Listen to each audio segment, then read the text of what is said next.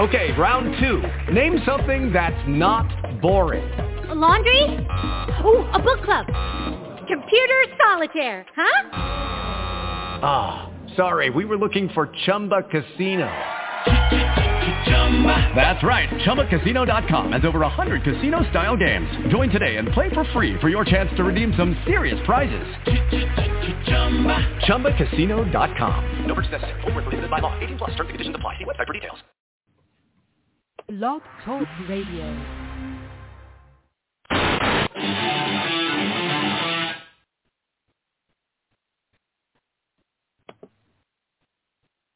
Wrestling Federation, what I have seen in the past couple weeks. Bret Hart, World Wrestling Federation champion, that doesn't sit well with us because there's only one real World Wrestling Federation champion, and that's Ric Flair. Once again, things are off kilter. But when things are off kilter in the World Wrestling Federation, perfect Razor and the Nature Boy stand by to offer up the cure. Bret Hart, all you've done is fuel the fire that lies between the warrior, the macho man, and me and Razor. Dig it? We don't like. And if Razor and I have to climb that big ladder in the sky to get the recognition we want, we're gonna do it harder. That's the Survivor Series. Right, Razor? You know, some people, they thrive on attention. They love to be in the spotlight. You're looking at three men now who fit description. So Ultimate Maniacs, gear up. Because the Nature Boy, Razor Ramon, and Mr. Perfect are going to take all their frustration, all their anger, we're going to bottle it up, and we're going to bring it to Survivor Series, Chico, and give it to you. You know what the major health problem is in the United States of America today? It's anxiety. That means when something builds up in you so bad that you have a hard time living with it.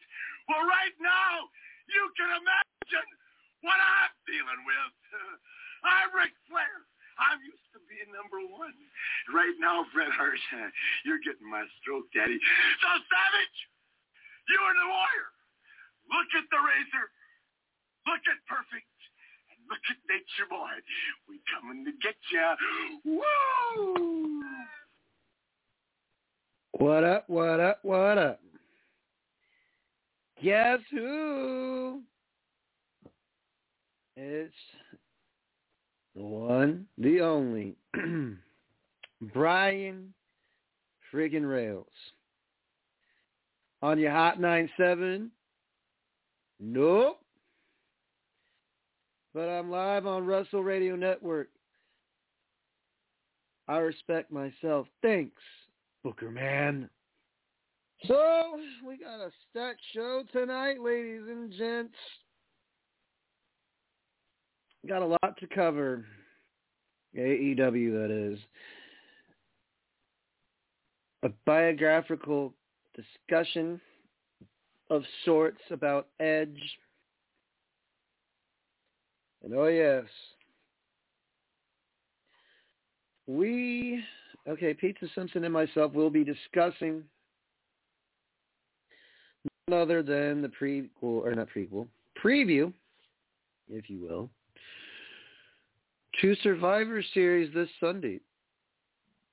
It's going to be a hell of a of a card that just got thrown together.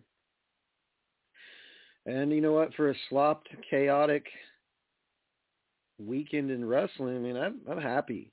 I'm happy with what professional wrestling is doing. It's taking my mind off a lot of shit.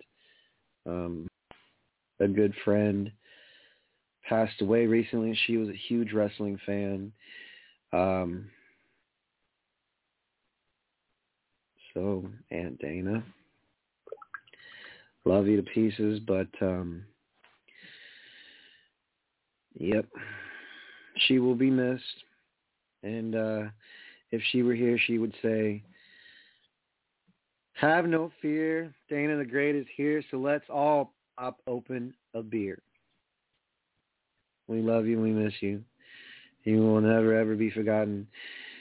Anyways, we will have a SmackDown Live review, SmackDown Live, Friday Night SmackDown review, AEW Dynamite, Rampage reading, if you will, of sorts. And, like I said, I'm probably going to have the best discussion about the Rated R Superstar Edge. Guess you can't know him. On his day, I sing clearly. Okay, no, I'm not going to sing. Please don't let me sing by Alter Bridge. Please do not let me sing. I will go on and on and on. but tonight, folks, is going to be a stacked show. We're going to have a good time. It is Wrestle Radio Network weekend. It is Thanksgiving weekend. We're all thankful for all the fans that listen to us, listen to my psycho babble, listen to Pizza Simpson's wrestling expertise, or not expertise, but his wrestling knowledge, not just about two companies, but about multiple. Okay. We're also thankful for the fans that listen in Canada and Ireland and Germany, London, Tokyo, Japan, what up? And uh, for all the fans that listen in the U.S. of A. So, without further ado, why don't we start off with a SmackDown review? Because it was a short show, it was two hours. But before I do that, ladies and gentlemen, the co-host with the most, most loyal, loyal co-host. The man that brought this show back to life because it was it was needing CPR badly. I will admit. But enough of the flattery. But please welcome. Have a slice, will ya? Pizza Simpson. Big him. Yo, yo, yo, yo, what's up? It's Pizza Simpson, a.k.a. Prince Jesus. Let's get into it. How was SmackDown tonight? Well, you know, it wasn't bad, dude. It just there were parts of it that made me uh smile. There were parts of me that made me question why. But it was from Hartford, Connecticut. It was a take-home show, two awards Survivor Series. Nothing major happened. No show invasions. Disappointing on that regard. Um, so there was a match to determine who would be the fifth competitor at Smack or on SmackDown. So just I can't. Okay, Sheamus, Ricochet, Jinder Mahal, and I believe. Okay, let me see. I got my notes here. Sorry, folks. I apologize. Mm-hmm. That's it. NXT 2.0. That's not it. Okay. NXT AEW Full Gear. Edge. Edge. Where the hell did I put SmackDown? Oh, here we are. Here we are. Ricochet, Sheamus, Cesaro, and Jinder Mahal. It wasn't a bad match, folks, except for the fact that we knew Sheamus was going to win thanks to Ridge Holland's interference on the outside. And um, if it weren't for that, then you probably would have seen Ricochet as a member of the team, which I would not have minded. But now Team SmackDown is comprised, unfortunately, uh, Sheamus, I am so used to calling him Baron Corbin, but Happy Corbin, freaking retarded name, gimmick name, um, versus Team Raw, which we'll discuss later in the Survivor Series preview. Uh, let's see here. So then after that, you see Jeff Hardy interview. Apparently they love interviewing this poor guy. Jeff Hardy's an amazing dude, but his interview skills are such to be desired. So anyways, um, Madcap Moss and Corbin interrupt, Thank God. Madcap Moss and Jeff Hardy was a match made official by Adam Pearce, yours truly. Uh, his truly, that is. So then after that, we have a Survivor Series preview of something we've all seen before, but I don't mind because I personally want to see Becky slap the shit out of uh, Charlotte. There, I said it. Um, Aaliyah Naomi versus Shayna and Natalya. I don't know what they are building, and I don't give a shit. I honestly think that every single time you know what was going on. It was an NXT official this time that did the screw job. So, yeah, fun shiz. Moving on. They promo again a legend who will always be a legend in wrestling. I don't care what people say. Bruno Sammartino is going to be honored at the Barclays Center this Sunday um, in Brooklyn. He was a legend in New York. He sold out Madison Square Garden and was champion for a very, very long time. And they did a promo on him and had a lot of uh, famous people talk about him, famous wrestlers, Hogan, uh, John Cena, so on and so forth. Okay, so Sami Zayn and Sonya Deville are seen backstage talking about it. So I really didn't. Well, Sami Zayn's going to participate in a 25-man battle royal, which at this point, folks, I don't know what his future holds with WWE. It's not going to be a very long one. Anyways, uh, skipping past that, Madcap Moss versus Jeff Hardy. So Jeff Hardy was like, well, if you have this guy in your corner, then I'm going to have, well, Drew McIntyre, dude with a freaking big-ass sword and pyro and such. And Jeff Hardy ends up winning the match. Yay, woohoo. Um, okay. So there's a recap of Xavier Woods and Roman Reigns and the beatdown that Xavier Woods endured from the Bloodline, which doesn't surprise me there. Okay. So then Kayla interviews Paul Heyman. Paul Heyman accepted on behalf of the tribal, his tribal chief. The match between Xavier Woods and Roman Reigns later on. So, oh, wait, wait, wait. There's a, some stuff in between that I forgot. Sorry. Sasha Banks versus Shotzi Blackheart. I didn't forget. Never mind. Um. Oh, okay. Before the Sasha shots, he was Angel Garza and Nakamura. I can't do the soprano that Rick Boogs does. I hate that name. I'm sorry. Rick Boogs. I sorry. I sorry. I get distracted, but it was it was a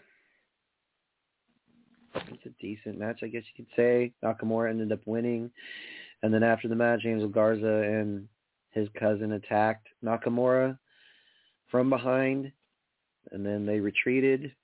Whatever. Um, okay, so then we had Shotzi Blackheart versus Sasha Banks. It was a it was a good storytelling match. Um, uh, at the end, they were supposed to shake hands because Sonya said if you don't shake hands, then neither of you will participate in this Sunday's Survivor Series match. Who cares? We all know Sasha Banks is going to backstab you if you shake her hand, and she did. True to form. Backstabber. At the end of shaking Shotzi's hand. So, okay, Xia Li, uh, dude, this was cool. I thought that the comic book promo for Xia Li was it was not cheesy at all. It was actually pretty cool. They did the graphics and everything for it. I liked it. Mhm. All those, I, yeah. So then we have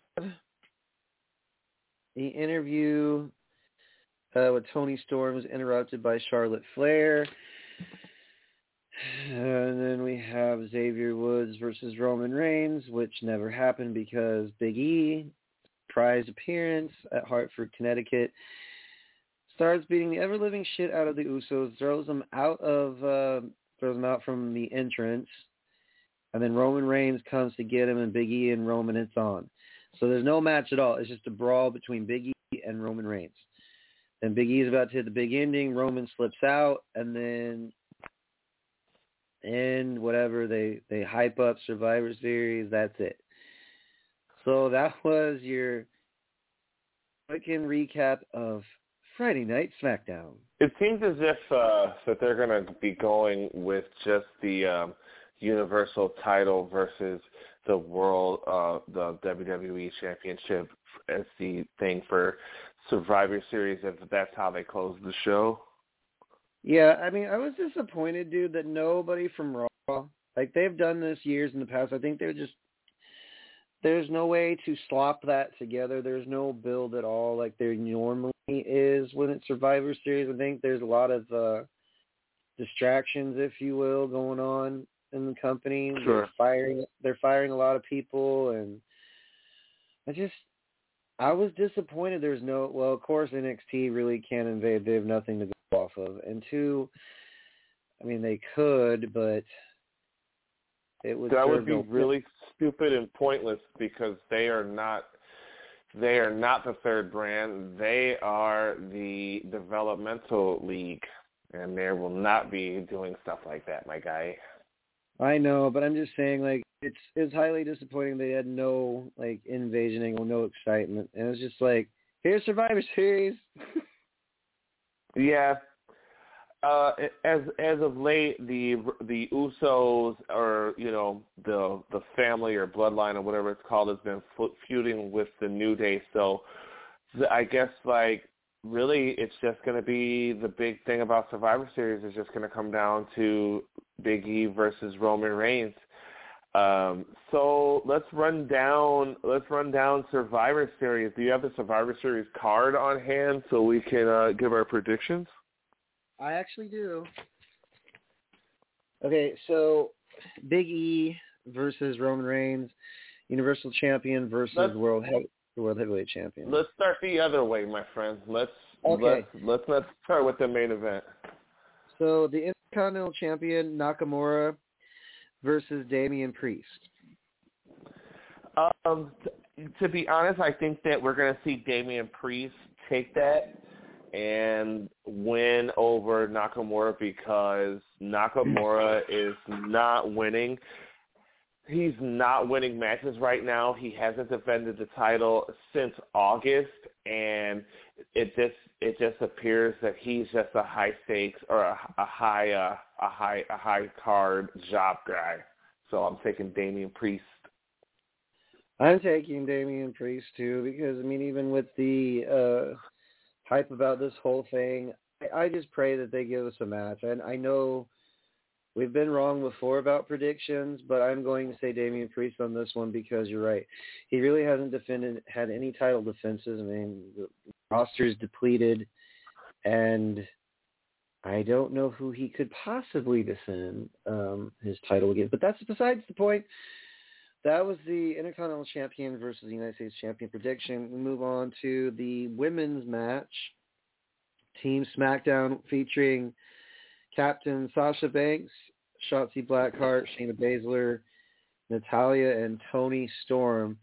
The recent addition just added by Sonya Deville versus Team Raw, which is Bianca Belair, Rhea Ripley, Liv Morgan, Carmella, and Zelina Vega.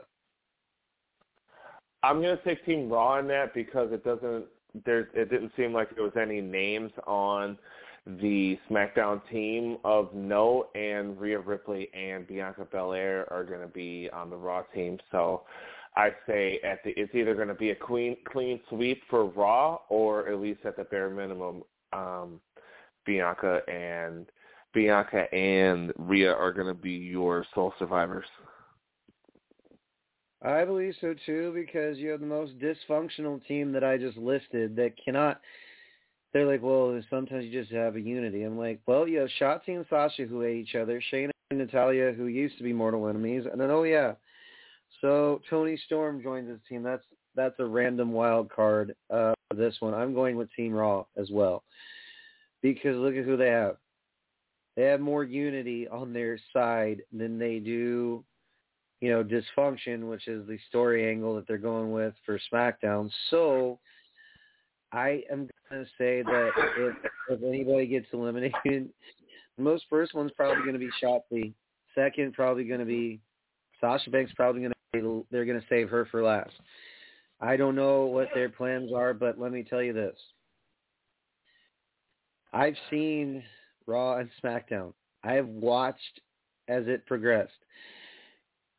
I don't see Smack see SmackDown always gets swept under the rug for this, and I'll be very fucking surprised if they get any win at all at Survivor Series on Sunday.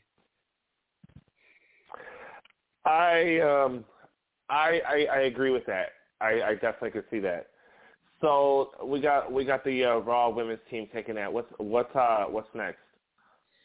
So we have the men's match, which is uh, okay. So Team Raw featuring Seth Rollins, Finn Balor, Kevin Owens, and Austin Theory versus Team SmackDown, Drew McIntyre, Xavier Woods, Jeff Hardy, Happy Corbin, and the latest addition was uh, Sheamus. Oh boy, the men's contrast to women's, dude. I this one. That sucks. I'm just like, I put my face in my my head, my uh my palm, dude. It's just like face to palm moment. It's like the contrast of dysfunction and dysfunction. I think they literally just said, "Here's the men's match. is going to be at Barclays, so I hope WWE appreciates brutal honesty because where I'm from, it, I mean, it doesn't matter where you're from. This match better not stink. It better not fucking stink. Otherwise, you're going to see people going to the T-shirt stand or the title belt stand and going, all right, cool. There's a lot of big names in this match. I'll give it that. Um, there's one problem why why is the theme dis or, you know dysfunction at the junction? God, Miss Mauro Ranallo. I just I I see Team Raw taking this again because SmackDown just screams. I mean, there's going to be one moment in the match where you know it's coming. There's going to be one dysfunction, and one person's going to. Okay, let me read from this list. McIntyre and Happy Corbin. Does anyone get along with Corbin on the roster? No. So, I mean, throwing the men's match together. Oh, yeah, let's throw these guys together because their names out of the hat, and uh, we'll just put them together and see how the fans react. Sucks. So sucks. My thoughts exactly. Uh-huh. My thoughts exactly. So, oh, Oh, vomit puke. We've seen this a thousand times. Charlotte Flair, the SmackDown Women's Champion, the Friday SmackDown Women's Champion representing SmackDown, versus the last kicker, Becky Lynch, two out of the four horsewomen that still exist. Uh, frankly, I don't know. I don't care. I don't care. I, I don't like.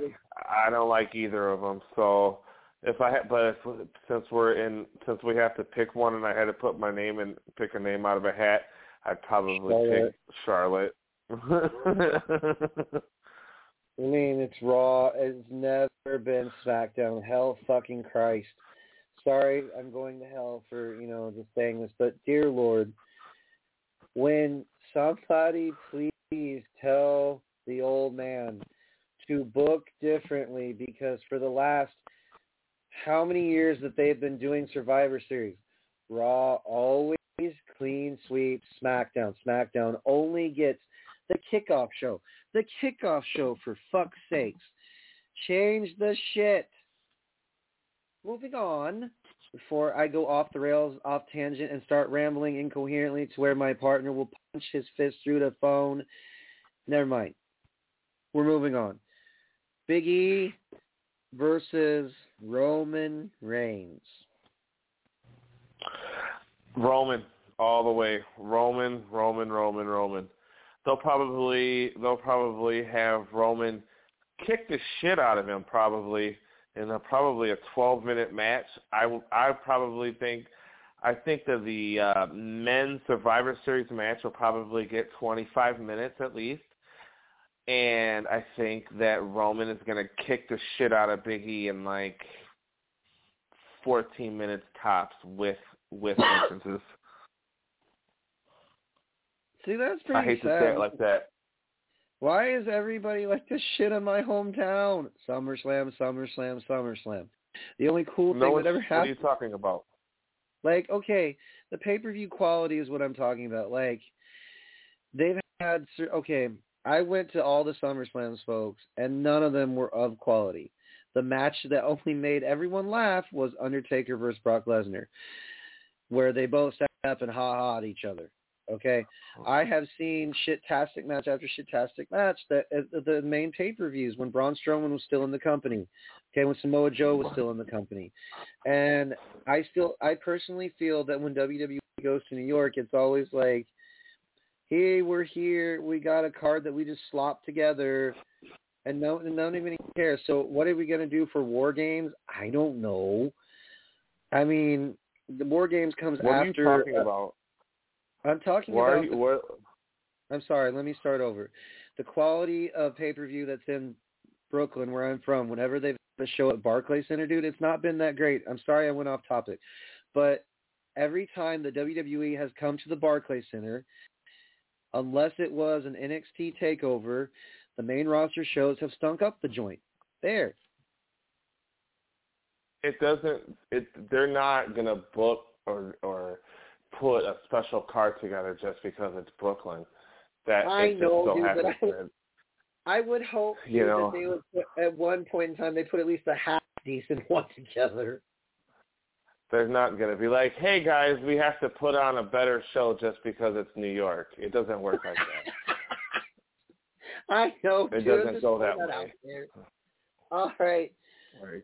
So Like that. If Okay. Oh. if the WWE tour was taking them to Sandusky, Ohio, or Cleveland, or you know just some other small other small other place, that's they would get the same show.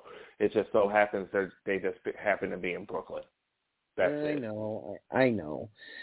So, folks, that is our Survivor Series card prediction. Sorry for the random incoherencies from me. My apologies. But uh, we okay. So, what do we want to start with next? Do we want to go to Dynamite, then Full Gear, or Um, I'm gonna. Uh, let's. We're gonna go into. Uh, let's go. We'll go into full gear first. But um, Okay. I've been um watching a little ICW this weekend, and uh, Calvin. I want to po- point out Calvin Tankman is having some having some phenomenal matches. He had an absolute banger with Brett Eisen last night, and he just had a fucking crazy match with PCO. Um, so yeah, man, ICW's going strong this weekend. Let's get right into AEW Full Gear. Full Gear was a fucking good show, man. I really, really, really, really enjoyed Full Gear. MJF MJF versus Darby was the first was your first match, and right away I liked MJF's lavender uh, Macho Man style robe and uh yeah, that got a ton of heat right away. I thought it was pretty cool. I mean, it's like it was unique. It was a different entrance. Darby's entrance was really cool. You know, it's sort of like a car and crashing and Mhm. all that jazz. And I was just like, um, wow. You know, I I personally just want to tell everybody that the the hype lived up to or the hype for that match was very very good and MJF he is just not your basic heel he is the excellent heel one where you Yeah. will love you will love to hate him Yeah, he really unloaded the roster. He unloaded the uh, arsenal here and really worked Darby's back. I really liked uh, all the backbreakers on the back on uh on Darby's back and um it was really, really, really nasty when Darby missed the coffin drop on the apron, and um MJF really made him fucking pay for it with a just ton of offense on that back, man. um the fact that he he used these uh, the MJF had hyped up before like I'm going to beat you with a side headlock takeover um, and the stuff leading up to that, they were doing hold for hold, matching each other step for step, and they really. I liked Yeah. the crescendo of the match was great. The ring to Yeah. basically when they actually beat him with a side headlock takeover, stroke of genius. Yeah. I like how they I like how he worked I like how he worked his back a lot and um I really like the tombstone on the apron and then um I like when Darby was setting up for the coffin drop so MJF rolled to the floor and so Darby did the coffin drop to the floor. Um I didn't really like the finish as I didn't really like the finish as much. I like that he used the the diamond ring and I like that he used the um headlock takeover to pin him. Um, but I just thought it was I, I, I just thought the ska- the skateboard the the the skateboard setup was it kind of just brought the match down uh kind of slowed it down a little bit. I thought I didn't like that pace but like I, I just thought it just really stopped everything up. But um I, I enjoyed that MJF won that match.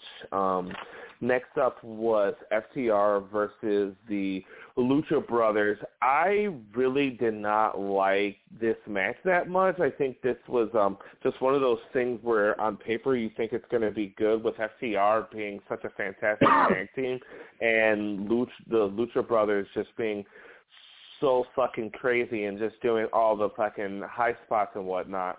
I just didn't I didn't think this really worked for me. It was so bad. I mean, the contrast of style, man. You have Smash Mouth and uh, a little bit of high high flying ability from FTR, and then Lucha Brothers just was so fast paced. It was a mismatch made in hell. I mean, you know, totally tried to keep the um, FTR together as as their manager, and then it's just like uh the pace in the match was very like the timing was often in tag team like tag team shit, man. Especially on a pay per view, you have to uh you have to be able to work cohesively is, is heel in your face. That wasn't the problem. The problem was the the style of wrestling on both ends. It was like it was bad. It wasn't. It, It didn't. terrible, yeah, it didn't bad. work. It didn't. It didn't really work that well. Um, I really liked when um, when one of the guys from FTR laid in a really nasty European uppercut, and Jr. mentioned Dory Funk Jr. and Lord Alfred Hayes, and I really felt like Excalibur had no fucking idea who he was talking about, and just kind of yeah yeah yeah Jr. Also, I really, really like this big ass fucking brainbuster that Dax had to Dax had to um Dax hit um one of the Lucha brothers. I read I read later on in the week though that Dax caught a heart caught a really bad a really bad concussion and they had to change the match on the fly a little bit to um accommodate his injury. The FTR picked up the win after trying to do the killer bees move with the whole silly mask thing. I really didn't think it worked, but I I really hope this is one of those things that AEW um, finishes up. They have a tendency AEW where they either let a let a feud run too long or they cut it too fast, and I hope this is the other one. They cut it too fast. Next up, we got the we had the number one the number one contender match for the the uh, AEW title, Bryan Danielson versus Miro, and I really fucking enjoyed this match, my bro. I did too. They put on a hell of a show. Like I was expecting that Miro would dominate and Bryan Daniels would play like the ultimate baby face, come back, come back. No. Like he told his story from beginning to finish. Like one would try to submit and the other would counter. They would tease their finish, you know, and Miro was the powerhouse, yes, but Bryan Danielson, um, he did an excellent job of changing his offense just a slight bit.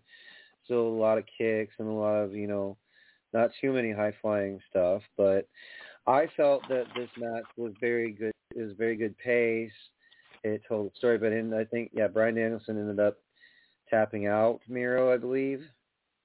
No. Bryan didn't didn't tap out to Miro. It was the other way around. Bryan Danielson hit a flying DDT off the top rope and ended up choking out Miro to win the match and win the Oh. number one contendership. He is the number. Bryan Danielson is the number one contender for the AEW championship, and we will get to the results of the Kenny Omega Adam Page match. Next, we got the big wild street fight with the super elite of the Young Bucks and Adam Cole taking on Christian and Jurassic Express. Oh man, all I gotta say is holy shit. Um. You, you know, you know how I feel about the Young Bucks. I watch their matches because I enjoy their stuff more than Chris Jericho's stuff. And we'll get to Chris Jericho in a little bit when we get there. But um, there's there's nothing new here. You you saw you saw the same normal stuff, but I would I would want to point out that um, Adam Cole was bleeding in this match, and uh, Tony Tony Schiavone hates Adam Cole. So I think that is a really really really funny funny funny funny funny little storyline there. you can tell they both is like every time that Tony Schiavone announces Adam Cole, I'm like, uh oh, here we go. We're gonna hear legitimized shoot and Tony Schiavone on Adam Cole. Beat his ass, bro. But like, really, dude. Every It's not a single time- legitimate shoot. It's just it's just basically because Adam Cole is Adam Cole is a dickhead and he's Britt Baker's boyfriend and uh Britt Britt Baker and Tony Schiavone have like a father daughter like relationship on AEW television. So it's just funny to see that it's it's funny to see that uh unfold during the during this match.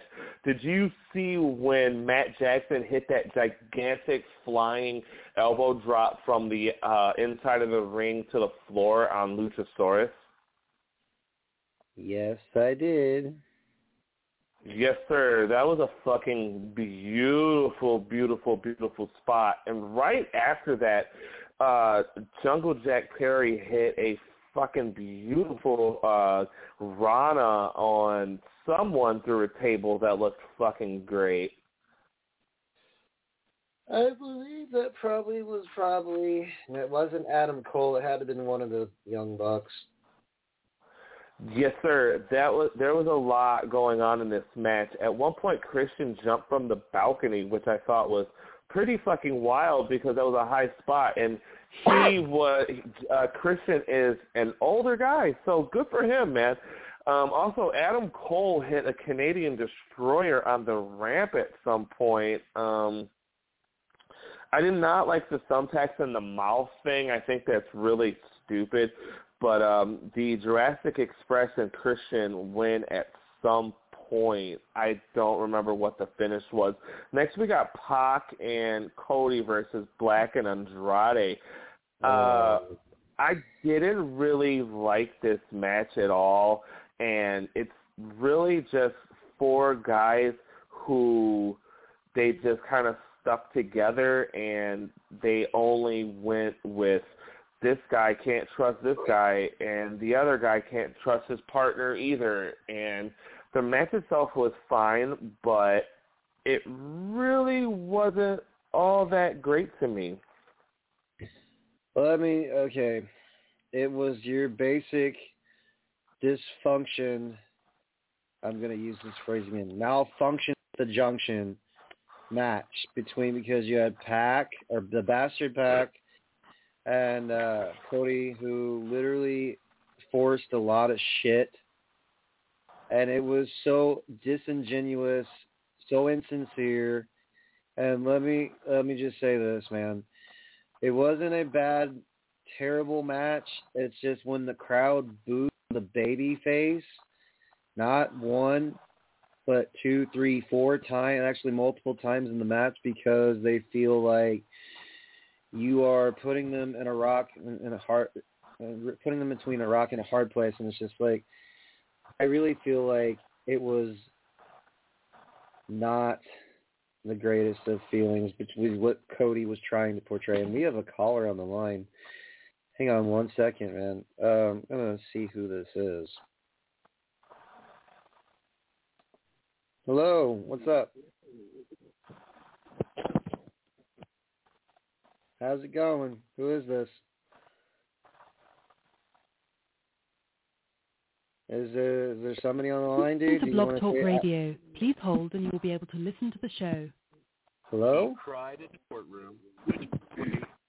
Would I ever think that uh, you know Kyle Rittenhouse crying in the courtroom would would mean anything? the hell is going on Well, here? Okay, that was some random call that I will never put through again. Um, as I what the fuck was that? What the fuck was He's that? crying in the courtroom. He's crying in the courtroom. What the fuck, dude? You're gonna call and put on HLN? This is a wrestling podcast, Somebody mind cra- you. Somebody called us. I'm like, what the fuck was that, dude? Okay. Got me out of my mojo just a tad bit. Folks, we apologize for the inconvenience or the comical error that Oh I may have God. made. But Okay, let's get back on the ball. Let's get back on the ball. Uh, uh, Pac picks up the win after the Black Arrow. Cash Wilder runs in and tackles Pac and puts the boots to him and uh, kicks his ass a little bit afterwards. Next we got Tay Conti and Britt Baker, and I was very interested in this match because I think this is um, a lot of pressure on both of these ladies because I think I I I know that you and I disagree on on Britt. I think that uh I think that um she's capable of having a good match and Conti is um Conti is getting good but she's still relatively very new. So I was hoping I was hoping for the best and uh right away I really liked the opening exchange between the two between Conti and Britt Baker.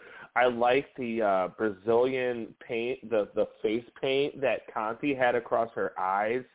Um, Britt always has a good opening, a good uh, entrance. So this was off to a this was off to a fine start.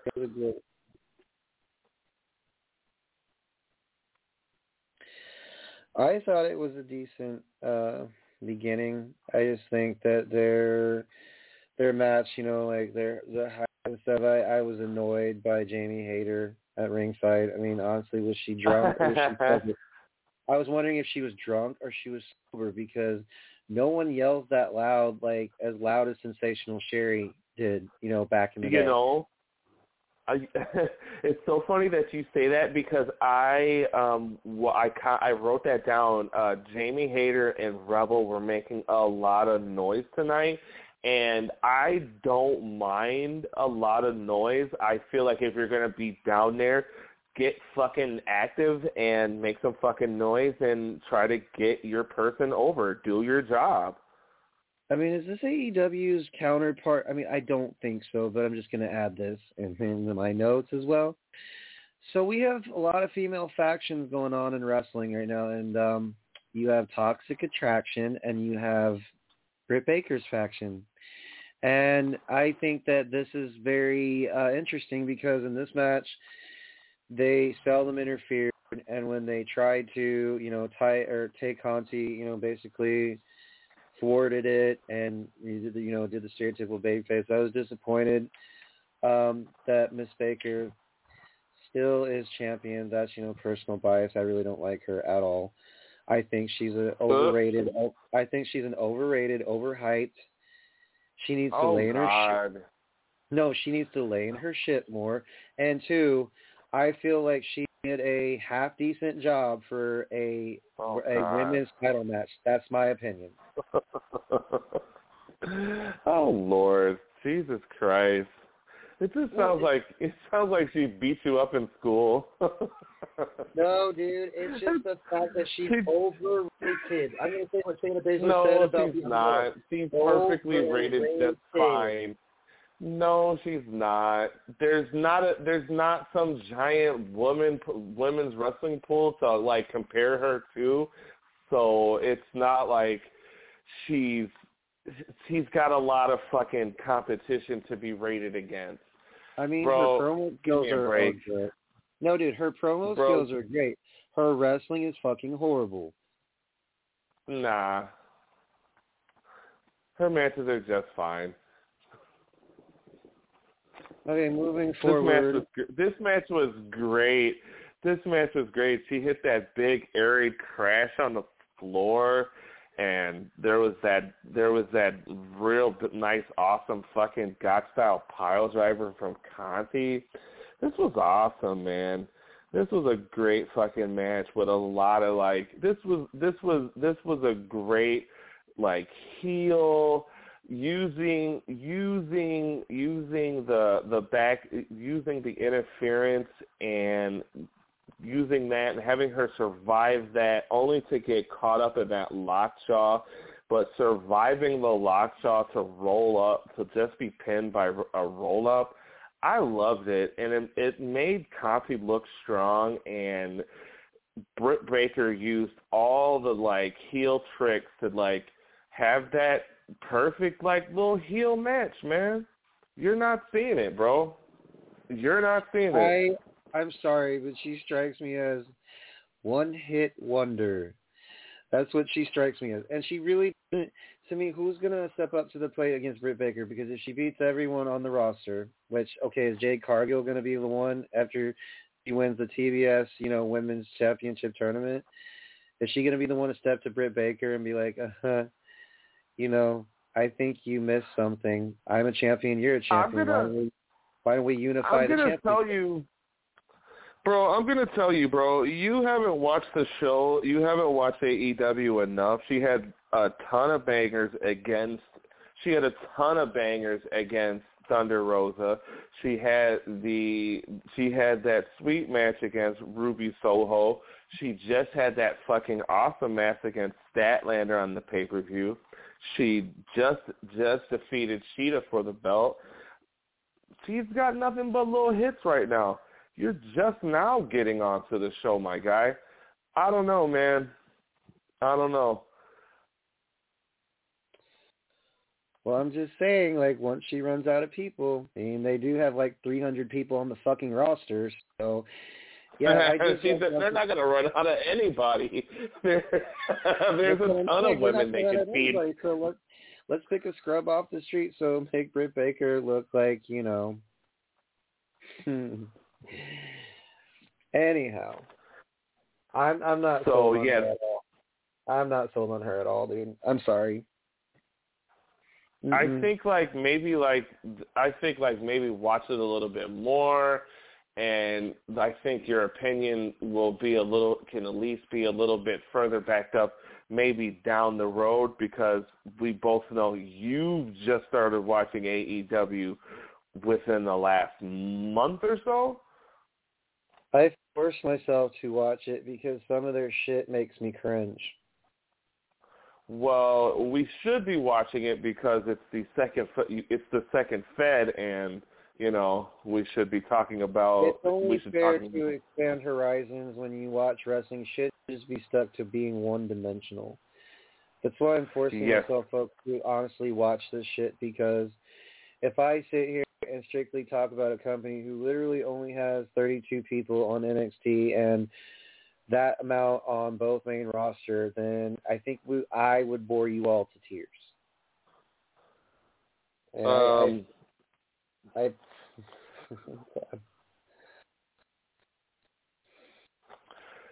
So Eddie Kingston versus CM Punk. yes, one of the best matches of the night. Yeah. Um yeah, this was a fight. This was just a fight. This wasn't pretty. This was not this was tape your fists up, no cool moves. We're just gonna punch each other in the fucking face. And Eddie Kingston had a smile on his face. He had a smile on his face when he cut Yeah. Punk open. It was great. Yeah, this was a fantastic, fantastic match, and I would have liked, uh, I would have liked, um, you know, maybe something would have gone a little shorter. So maybe we could have cut three minutes off the ladies' match and maybe cut five off the uh, the uh, street fight to give King and Punk a little bit more time. but for 12 minutes, this was action fucking packed. And uh yeah, man, when Kingston was coming to the ring with his fist tape, you already knew what kind of match it was gonna be. Um, there wasn't a lot to write here, brother. This was just a fight. Yeah, it was a according to Jr. It was a fist fight, and he said I could watch this match over and over again.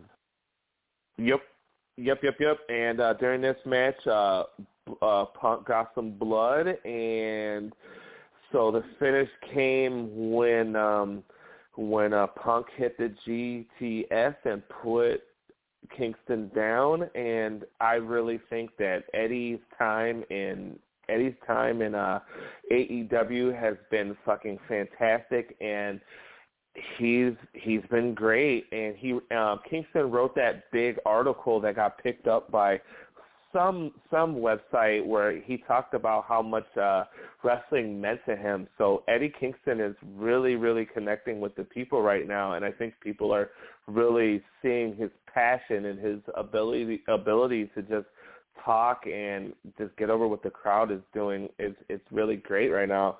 And uh punk Punk and Punk was the was the perfect person for him to fight, man. I loved it. It meshed really well and it started out the match with a haymaker and the announcer's like, Well why didn't he end the match? Because damn it, we wanted to see a Pier six brawl. Yes, sir. Yes, sir. Um next uh next uh we got the we got the Minneapolis street fight with America's top team and the inner circle and um I skipped this altogether because I'm over, I'm done, I'm not doing anything with Chris Jericho anymore, bro, for at least for a while. I need a fucking break. It's too much. It's too fucking much and I think he's bringing down I really do bring, think he's bringing out, down Sammy Guevara and um, um, Proud and Powerful. And I fast forwarded this, so I got nothing to offer to this other than I know that Baron Baron von Raschke put the claw on somebody at some point. Well, the, like the ode to Eddie Guerrero, Chris Jericho hit a frog splash, which I guess, and and on Dan Lambert of all people, I'm like, you hit a stapler of Dan Lambert's head, so you beat a manager's ass. Cool, got a crowd pop and then you see the frog splash, and they were chanting Eddie, Eddie, Eddie. That's all I have. Um, yeah, the inner circle obviously won. So moving on, fuck that. So from now on, I'm calling it the Chris Jericho rule, and the Chris Jericho rule means I'm not watching it. I'm not uh, watching it. Next up, we had a we had an announcement from Tony Schiavone. Tony Schiavone announced that Jay Lethal is all elite, and he is coming. He is signed with the company, and he will be taking on Sammy Guevara at Dynamite for the TNT Championship. This is a fantastic signing for All Elite Wrestling. This Jay Lethal is a fantastic wrestler, and a really, really, really hard worker, and he is someone you want on your roster in any capacity, and he'll be great at any any spot that he wrestles in. Jay Lethal is like my partner in crime said. He's a wrestler that can talk. He can wrestle. He can provide intrigue for your wrestling company. Oh, and by the way, his resume. We're not going to go over the entire resume, but Ring of Honor, Impact Wrestling, made Ric Flair pissed off. There's memes made about it. There's YouTube clips of it. oh, yeah. This guy is the guy that took some of Macho Man's entrance and added his own spin to it. And two, if you haven't watched anything Jay Lethal, you are sorely missing out. This dude gets it, and he is yeah. a gift to the wrestling world. Yeah, bro, and it's just too bad to see that because – AEW signed him up to a contract, and that means that he will not be at Ring of Honor's final battle, which will be the last show possibly ever for Ring of Honor. But so yeah, Jay Lethal is all elite, and down to the big main event. Adam Page, Hangman Adam Page versus Kenny Omega in um, the World Heavyweight Championship, and I thought I thought this was a really great job at building Adam Page and making him seem like a real reputable uh, challenger. I also really hope that um, now that Jon Moxley has gone is going to rehab, I really hope that um, they open their eyes and they see that that the Adam Page drinking thing it was kind of in really poor taste, and I really hope they drop it. I really, really do. Um, they show this uh, match opens with um, Adam Page with a sequence of Adam Page riding through the city and on a horse, getting to the uh, getting to the arena, and um, then uh, Kenny Omega made his uh, entrance, which was trippy and cool and stuff, and um, then a bunch of wild ass shit happened. bunch of fucking crazy moves. And uh, one of my favorite lines that Jr. used was like, "How does it affect him? Does it affect the diver or the, or no, the divee or the person gets it?" I'm like, I love Jr. when he explains stuff, especially when Tony Schiavone says something and Jr. interjects and immediately like either corrects it or makes it better. I like the fact that Hangman Page came out on a horse, folks, and then like you see on one screen his match with Jericho for the very first title match uh, for AEW, and then you see the second one. Yeah, that was pretty cool. Um, yeah, bro, it was like, the cowboy shit. Like he won the match, folks. By the way, and he is now your new AEW World Champion. Uh, yeah, we'll get there. Let's let's uh, talk about a little less, a little bit of the highlights. First, okay. my friend, um, yeah.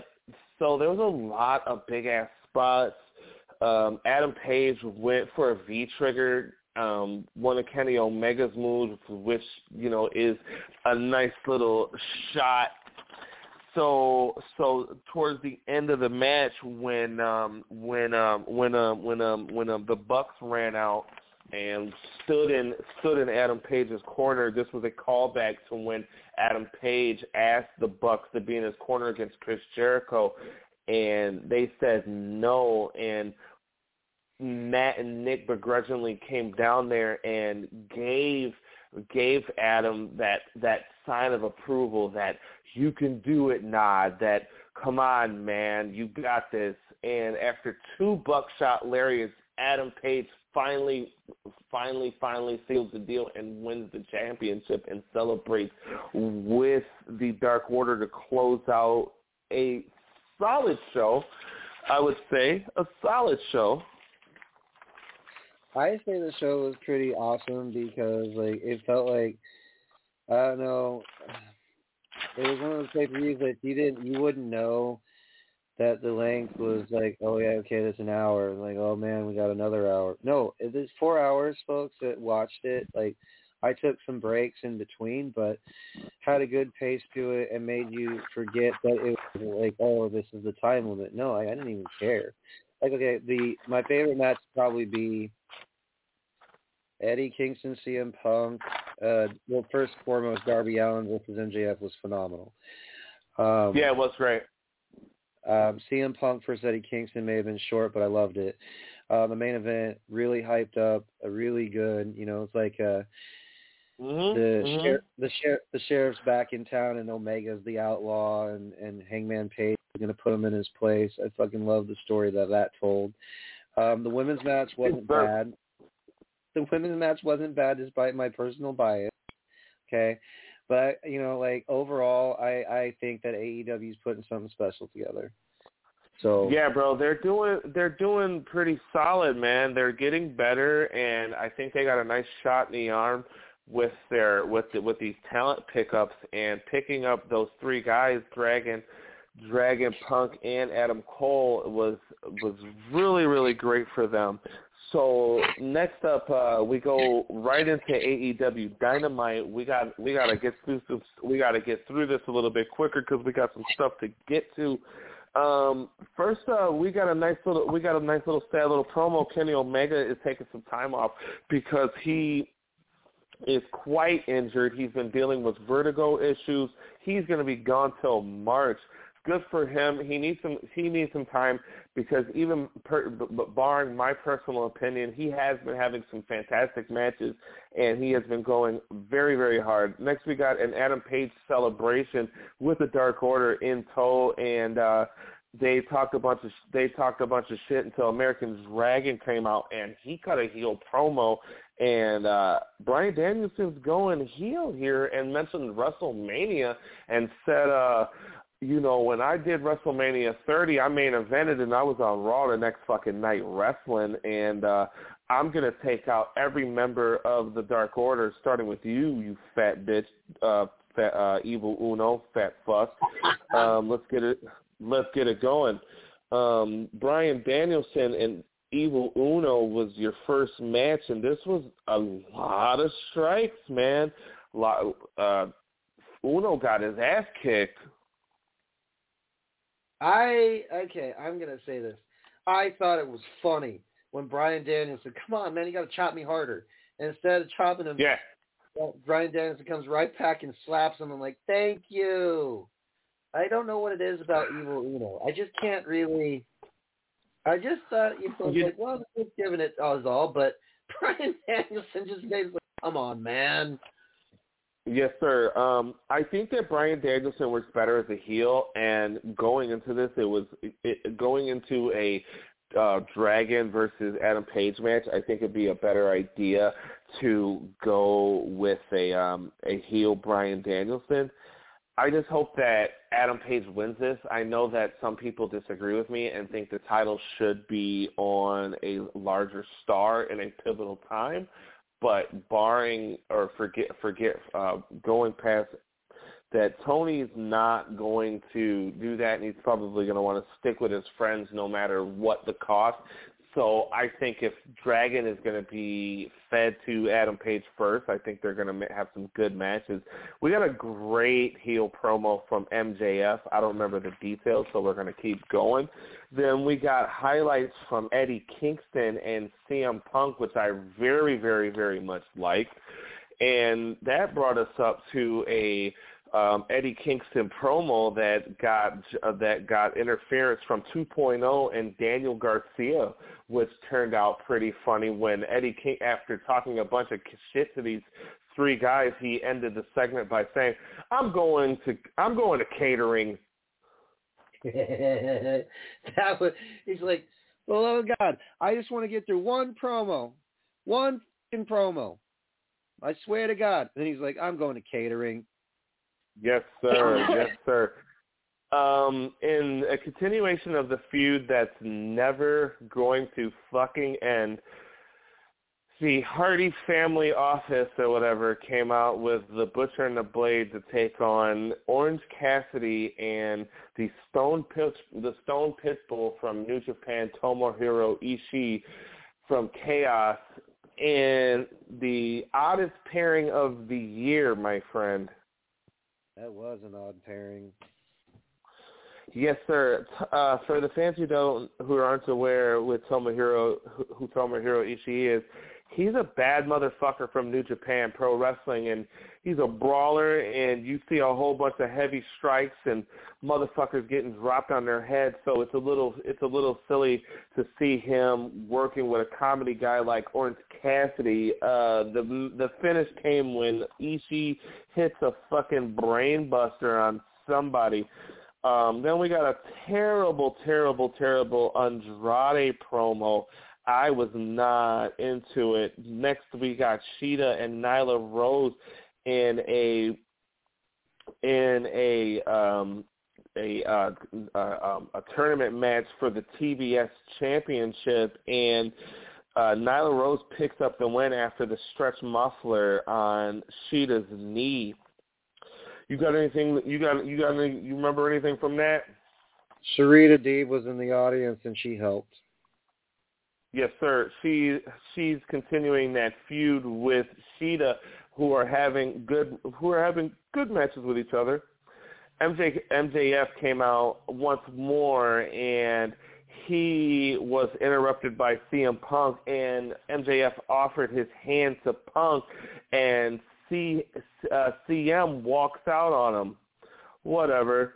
Darby Allin had a. Uh, I know you got. I, I let's uh, not glaze that over. If if they're gonna go right into MJF versus CM Punk, that should be very fucking good. But both of those guys seem like they're already locked in something. MJF has something going on with Darby, and Punk still needs still needs to do stuff with Eddie Kingston. Maybe it's a little too soon, but I don't. I, I wouldn't mind seeing it. I think they may. I don't know AEW's creative minds, but they're just probably teasing the shit. I don't know. I hope they don't jump into a feud right away because, like you said, the arcs are already built for Punk versus Kingston and mm-hmm. MJF and Darby Allin. Man, I think they just keep it, uh, keep it, you know, keep it at a teaser level. That'd be great. Yeah, man, that's uh, definitely a potential I want to be. I want to see. Uh, Darby and uh, Darby had a had a promo that was I think interrupted by the Gunn Club. Billy Gunn, badass Billy Gunn and his kids beat up Darby Allin. I guess. Uh, I don't know. Uh, you know what I'm saying? Like I guess. Um, you could tell uh, how yeah, enthused Darby was you know, like, I don't care how I'm big sorry? you are. You could tell how enthused Darby Allin was to see Billy Gunn. He's like, yeah, I guess. Yeah. Oh, Um, oh, you know what? I have something to add at the beginning of the show. You know when Bryan Danielson come out to the ring and starts talking about how Hangman Page only works three times a year and all this, that, the other.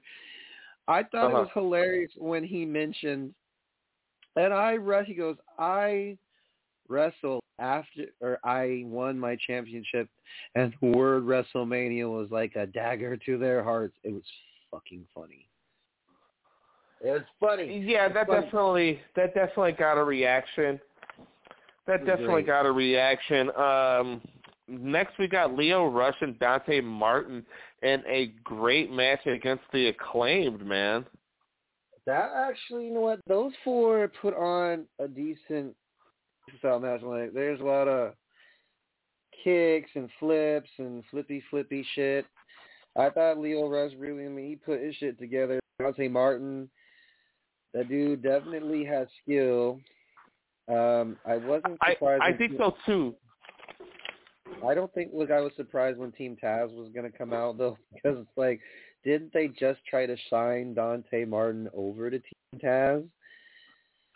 Yes. Um, Dante Martin.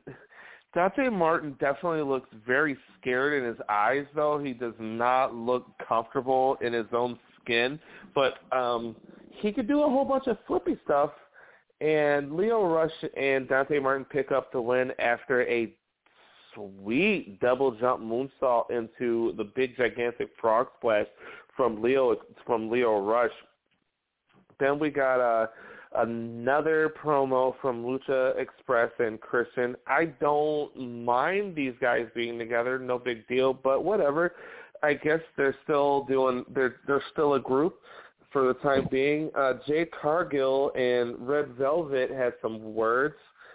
Um Lucha Lucha and Lucha Brothers had a had a, another promo and I wanted to point out that Pentagon had a fucking sweet had an absolutely sweet Uh oh. Uh, I don't know what um, sweet, uh, sweet to be desired heart. I don't know. Penta. Okay, so moving on was oh yeah, that Lucha Brothers promo, and then after that you had the main event was Jay Lethal and Sammy Guevara. And where, oh where is all the great things gone? Sammy Guevara and Lethal put on a hell of a show. It was very back and forth. Um, Sammy did a lot of high flying in this. It was a TNT championship match, folks. It was the first open challenge to make it to the main event on AEW. There we go. There's pizza. There we are, my dear. This damn blog talk. Be moving platforms here soon. Welcome back to the show, the one, the only loyal co-host, Pizza Simpson. Yo, yo. Uh, where did we leave off? Penta had a suite. Oh, Penta had a sweet uh Penta had a sweet Venom mask. I really like that. I noticed too, dude, because I draw a lot of Venom. Actually, I was like, man, whoever made his mask, can, you did a great job, dude. Yes, sir. Um, let's finish this up. Um, Sammy Guevara defeated Jay Lethal in a great, great, great, great main event with his uh, reverse GTS move there. Um, Rampage went as such. Um, I believe um, Jade Cargill won her match over Red Velvet, and the Lucha Express went over Bobby Fish and, and Adam Cole after Bobby Fish gets trapped in the snare trap and Adam Cole walks out on him. I'm not surprised. Those two, like, they, Bobby Fish and Adam Cole. I don't think AEW wants to pick up of what uh was formerly the undis- undisputed partners in crime, um, Adam Cole and Bobby Fish. So I'm not surprised at that result at all.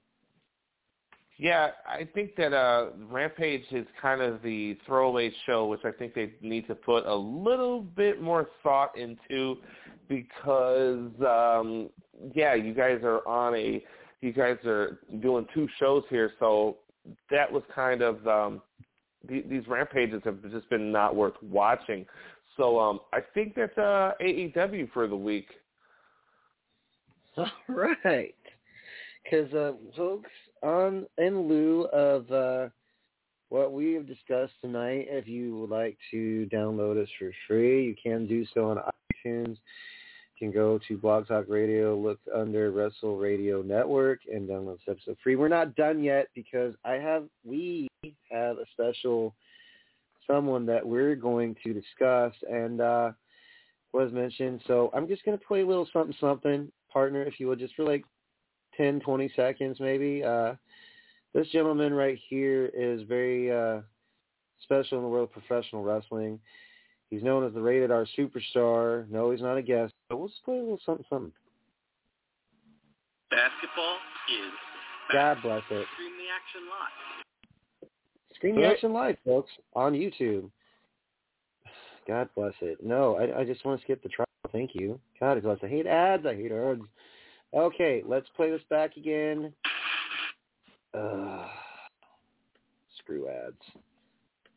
Oh, hey, we're going to play a little something, something. Take two.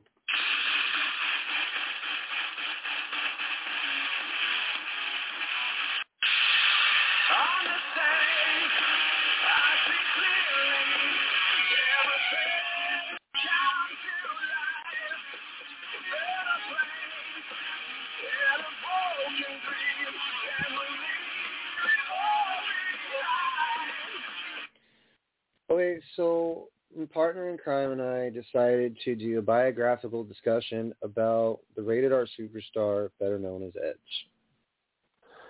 Yes, sir. So we're going to talk about Edge, who's having a pretty storied run, and um, the first thing that um, the first thing I remember from Edge when he first came in, he came in as that cool loner in 1998 where he was just kind of like a kind of like a guy, kind of like a cool, you know, kind of like a dude with like sunglasses and wore a trench coat and had long hair. It was like, who's this? Who's this guy? You know, who, who, who's, what's the edge? You know, and uh, his in his first match, he did a flip dive and legitimately hurt one of Los Boricuas' necks, and uh, hurt his neck pretty good on a on a on a, on a spot. Not so not a not a good start for Edge. What do you think? Yeah, that wasn't a great start for the rated R superstar, but also um in my notes I put that he he had a shocking win, folks. It was July 24th, which was his first title win, and that was against the Intercontinental Champion Jeff Jarrett. So yes, he had a horrible spot to begin with. He was a loner, like my partner in crime said, and uh, he was a guy that was very mysterious, very tall, uh, had a look to him. You didn't know who the hell he was. I didn't know who the hell he was. All I was concerned about probably at that time was when can I see Stone Cold? When can I see The Rock? It wasn't. Oh my God, it's Edge. That's because you didn't yeah. know who he was. Um, I'm sorry. what? I was gonna say at the time he came in, like it says, let's see here. Yeah, he didn't have a too good first, you know, first uh, impression when he first entered. So So Edge's Edge, Edge's uh, career got picked up when he when he was put into the Brood with his fictitious brother Christian. The, uh, Edge and Christian got a nice little series of uh, matches going with the Hardy Boys that ended with a with a fantastic, fantastic, fantastic ladder match at um no excuse me they had a ladder match for fifteen thousand dollars and the services of Terri Runnels and that's what put Edge and Christian and Matt Hart Matt and Jeff on the map. Oh yeah, I remember that. Because if it wasn't for that, the whole I'm going to get uh, Terry Reynolds for their uh, for our services, then probably wouldn't have been as a flavorful match, if you will, folks. Between that and the start, the that stuff that sparked this semi feud between the Hardys and Edge and Christian started the beginning of that, which was uh I had completely forgotten about these. When I read that, I was like, Terry Reynolds, what? Yes, yes, yes. So these ma- this popularity of these matches led to bled into a feud with the Dudley Boys that ultimately um, just uh, brought you your very first TLC match between um, Edge Christian, the uh, Dudleys, and the Hardy Boys, and we both know that those matches revolutionized professional wrestling going forward, with tables, ladders, and chairs becoming the norm for many, many, many years to come. It definitely revolutionized it. I mean, I I watched that WrestleMania, and I can I can distinctly remember seeing Jeff Hardy, you know, hanging with the title belt in hand, and then Edge off a forty foot ladder, basically spearing Jeff Hardy in midair. Yes, Mhm. man. Yes, yes. Fantastic, fantastic, wild, wild, wild stuff. And this was um this was a this was a trilogy of matches that when um the second match came at SummerSlam and then there was another one at um WrestleMania 18 I want to say maybe 17 one of those, but there was a trilogy of TLC matches between the three, with the um, Edge and Chris, Edge and Christian, believe I believe, winning two of them. They did win two out of three, yes. So, um, th- so after that, that, that, uh, that, that, um, that, um, sweet run with Edge and Christian was was pretty fucking hilarious throughout 2001 with um Edge and Christian really taking that comedy role with the uh, five second pose stuff, with the all the comedy with Kurt Angle. Um, at this time, Edge, Edge was really showing that he was multi-dimensional, where he's having these great matches, but he was also showing that he was very, very funny. His sense of humor was definitely great, folks, because he would do stuff like uh he would show like Kurt Angle's pictures, like, "Yeah, Kurt, I support you." On the back of the eight by ten, facing the camera, would say, "I suck," and like the other eight by ten would draw like a mustache on Kurt. Um, Edge, regardless, like during that time frame, it was, yeah. He let me see here. So Edge and Christian, the five second pose, not only the five second pose, but they had they were part of a lot of historical matches before like the ladder matches. So like um let's see here. Okay, so I I remember this too. Gangrel turned on Edge and Christian and actually joined the Hardys for a little bit. This was like before their tables, ladders, and chair stuff. And I also wrote in here. Uh, oh, they were part of Survivor Series too, folks. So it was uh, Edge and Christian and the Hardy Boys. They actually teamed together at one point versus Too Cool and the Hollys. But Edge and Christian, of course, and the Hardys lost. Sorry if I'm getting off track here, but yes, they had a lot of great ladder matches, folks, and it revolutionized the way WWE later would turn into a pay-per-view that really sucked nowadays. Tables, ladders, and chairs. But um, back to focus. I'm sorry. Let me get back on track. So where were we? We were discussing how they had several ladder matches. They helped revolutionize that aspect of the business. Okay, so where were we? We were so um coming into 2001.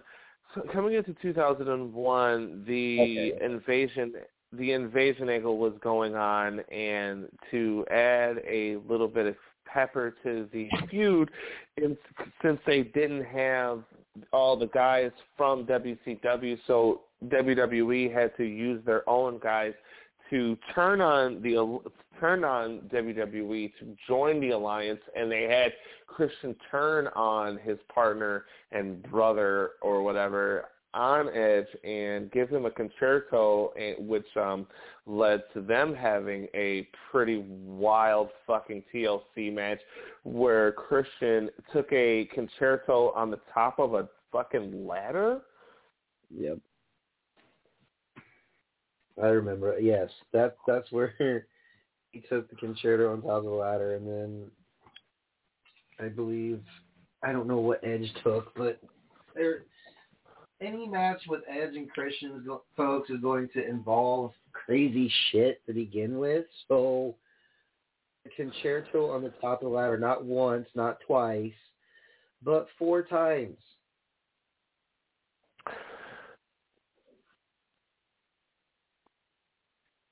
Yeah, man. So, so um, this uh, brings this bring you know after after collecting championships and winning tag titles and United States titles and intercontinental titles, the draft happened, and which was a great thing for a lot of guys since the roster felt like it was over overcrowded.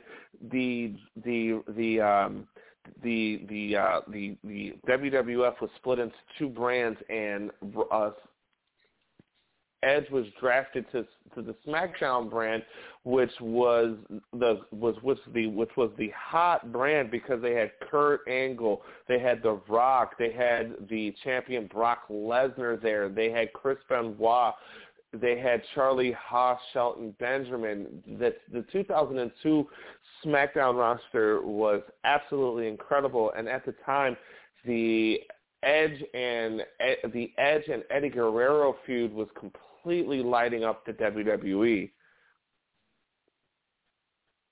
Wasn't this okay? So the draft. Are you talking about 2003 to 2000, or actually 2005? No, we're talking about the 2002 draft. Okay, because I was gonna say, um, that draft, yes, Edge and Eddie Guerrero's feud. They said that they face each other maybe only one other time. I think Edge. It was the street fight. Yes, the the feud culminated in a street fight, and a tragic a tragic accident happened during the course of the match when Eddie Guerrero laid in one of his very snug European uppercuts. There was a ladder so happily placed behind Edge's neck. I don't believe that this was done on purpose, but when when um, Edge uh, received the shot from Eddie, he he flat backed onto the la- the rung of the ladder where his neck hit the rung of the ladder, ultimately breaking his neck, and he finished the match. But this brought Edge's this this this took Edge out of commission for a very very very long time. Mhm. Here. So, uh,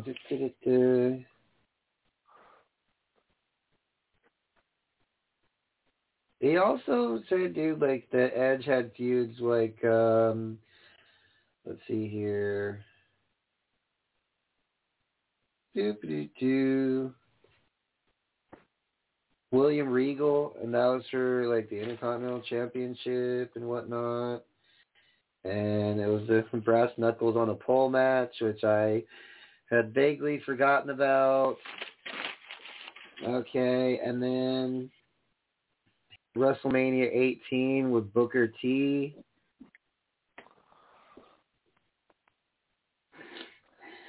Yes, the third match at WrestleMania. Yes, the culmination of their storied rivalry that finished uh, with a six-minute match at WrestleMania 18. Yes, sir. And then it was uh yeah, Edge and Angle was never a dead feud. Their feuds begin and start, you know, like they at one point, you know, okay, so it was a hair versus hair match with Kurt Angle. I'll never forget that one. Oh my god. Edge is a freaking fracking genius and so is Kurt Angle.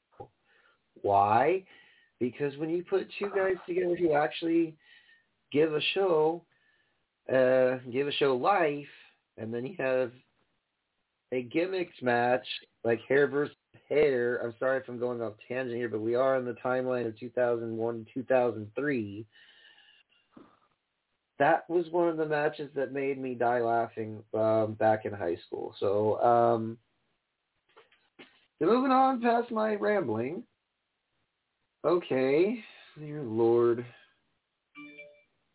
Why? I'm sorry, I'm reading the Instagram, my friend. Um, so, yes, Edge had a rivalry with Eddie Guerrero. He had a rivalry with Kurt Angle, a short one with Booker T. But, uh, oh, okay. Here's one notable thing. He actually teamed with Hogan, didn't he? Oh yeah, where he fought the un-Americans. That's right.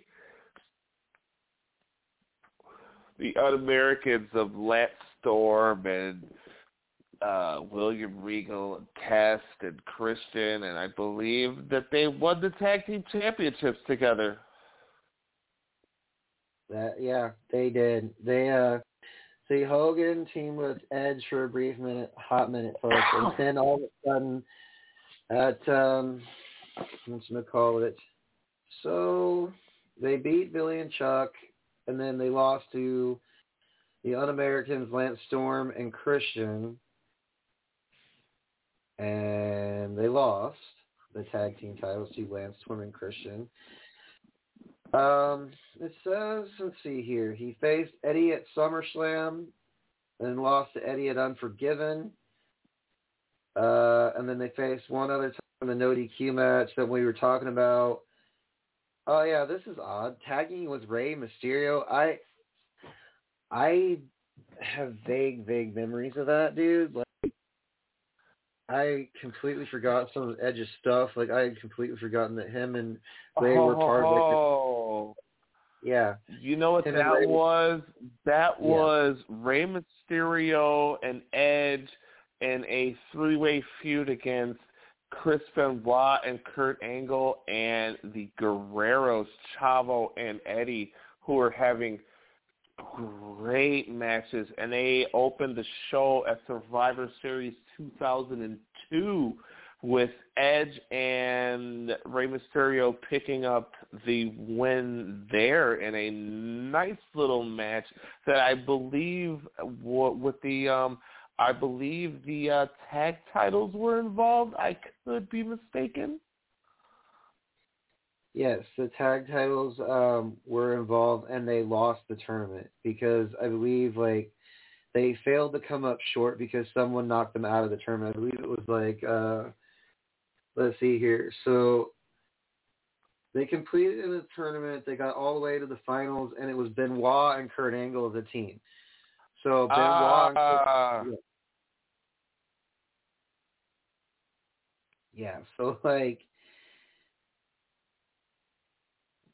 It was like a refresher's course for me because I was like, wait, wait, I I had forgotten about the tournament. One and two, Angle and Benoit as a team. I mean, they yeah, that's are, wild.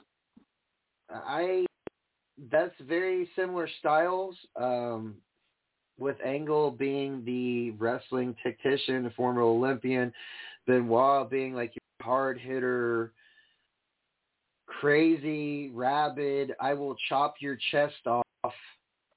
And he also Yeah, that's the wild. yeah, that that's completely blew my mind. I was like, they actually paired two really good wrestlers together, despite what people say about Benoit. That's not the point of this whole thing. But they got into this tournament and they paired Rey and Edge together. I was like, this is um, I I don't know. Yeah, bro, that was great. That was a great, great, great, great little run. At the time, um, at the time, this was um hot shit, bro. And Edge was really putting in that work. So he was really putting in that work. So when he broke that neck of his, man, that really stopped a lot of momentum. And so when he came back, he when he came back, he came back with a lot of fanfare, man. Yeah, Edge has always had that uh when he leaves and he fans just clamor to see him type thing. I mean, it's never failed. So like that timeline was like okay, so the 2004, like after that whole tournament thing, um, I believe when Edge came back, he was drafted to Raw. Yes, he was drafted to Raw, and I believe this is when he returned from the neck injury, and um, he was kind of just there. And what brings us to the big turning point where he, in real life, slept with Matt Hardy's then girlfriend Lita, which spoiled, was spilled over onto TV. Oh man. Getting into the nasty the nasty nasty, if you will. So Edge and Lita was once upon a time a one hit wonder, a one night stand type thing. They were in a relationship. No, No. Edge, Matt Hardy and Matt Hardy and Lita had a full on relationship. I know. That's why I'm laughing, dude, because writing these notes made me feel like I was writing a soap opera. Yeah. Um.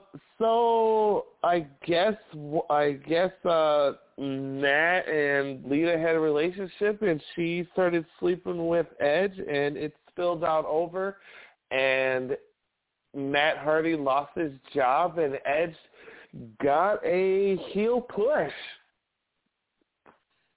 Oh yeah, dude, this heel push was beyond like your wildest dreams. It's not your oh boo him, you know, because he's the bad guy. No, Edge actually got a lot of hatred from fans because of the personal turmoil between his former best friend, or was I said they're friends now, but like his former best friend at the time, Matt Hardy, who once fell in love with Lita, and they made a whole story out of it where Matt Hardy would show up on Raw and basically come out of the crowd and beat the shit out of Edge and when you know he did the side effect off the stage onto electrical equipment. It was just wild man. The feud between Edge and Matt Hardy was just insane.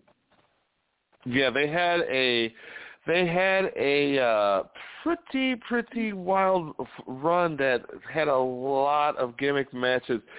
so um, next we had a pretty uh, big jump after that feud and uh, that run with Shawn Michaels after a bloody elimination chamber. Um, Edge, who was who was the first Money in the Bank winner, cashed in on John Cena and stole the championship and won his first championship in WWE, uh, World Championship in WWE, and really putting himself as the number one heel in the company, screwing over John Cena, starting a epic fucking rivalry. That was definitely the moment where fans were like, because uh, John Cena had just like won a elimination chamber match, and here comes Edge, and Vince was like, by the way, Edge is cashing in his briefcase and runs down the ring and just literally picks the bones and wins the match. And fans are like, boo, I can't believe you did that. Boo. I was cheering. I don't know about anyone else, but I was happy. I really. Okay. At that point, they were like, why? I was like, okay, I'll give you a good example. When it, everyone, when, okay, everyone and their brother's mother cheered for uh Johnny Gargano inside Chicago's Allstate Arena at NXT Takeover. Oh God! Was the only one cheering for Ciampa. The only one. We're not talking about that. We're talking about Edge.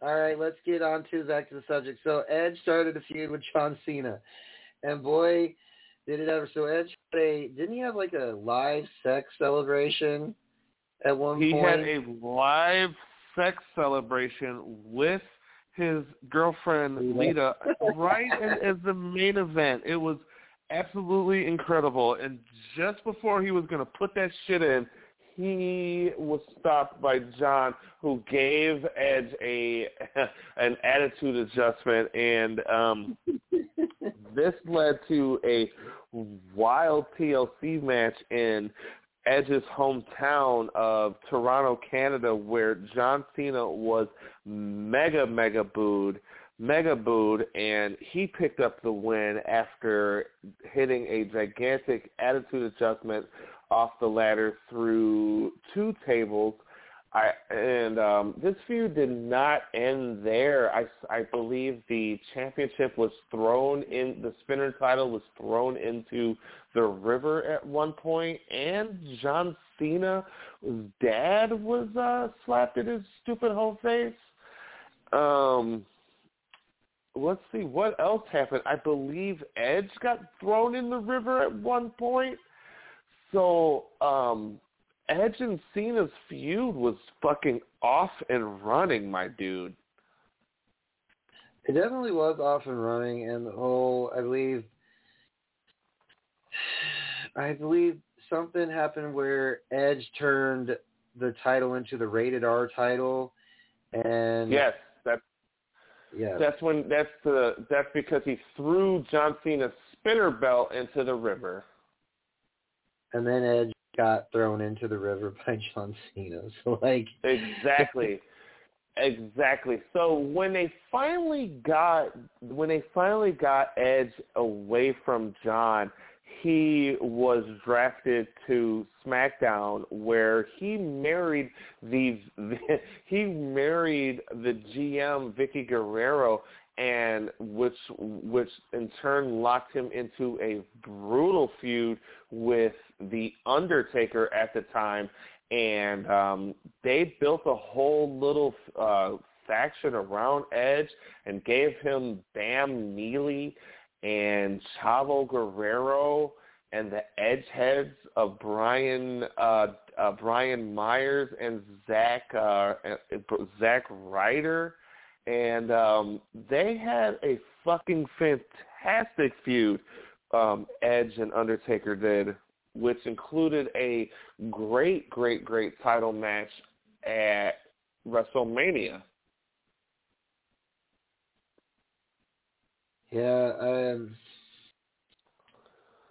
that. Yeah, I'm sure you were you were probably at that WrestleMania. I'm I know. Which one? Mania. The one where Edge wrestled, the one where Edge wrestled Undertaker. Oh no, no, I wasn't at that one. I I've been to many manias. I've been to 20 and 29 through 35, but uh no, I was not actually at that one. Right on. So uh, after after their uh, after their feud finished up, um, I believe um, Edge turned and Edge probably turned heel and face a bunch more times, and um, he poor Edge had to finish up his career after uh, this after a, a a great run, man. But he announced after his match with Alberto Del Rio that his fucking neck was fucked up, and he had to take he had to retire. Which really broke the fans' heart because Edge was such an integral part of WWE. Uh, not just as a tag team, but as a solo competitor. The man just he dredged up so much like respect and admiration, not just because like fans could only talk about not just the TLC matches, which are like notable work, but like this guy is the same guy that paired himself with guys like Hogan or Rikishi or Kurt Angle at one point, and then Randy Orton. Um, so when he hurt his neck, that took, oh man, that just we was like totally. wow. I'm sorry, we totally blew over rated RKO.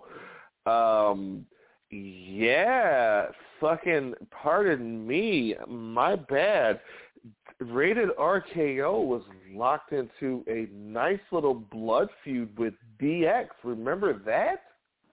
Yeah, because didn't Edge come up to? uh Well, he was he was paired with Murdoch and uh God rest his soul, Lance Cade, and he come up to Orton in the dressing room and goes, "Hey, do you want to join us in our uh vendetta against DX, that damn DX or whatever?" And Orton's like, "Sure, why not?"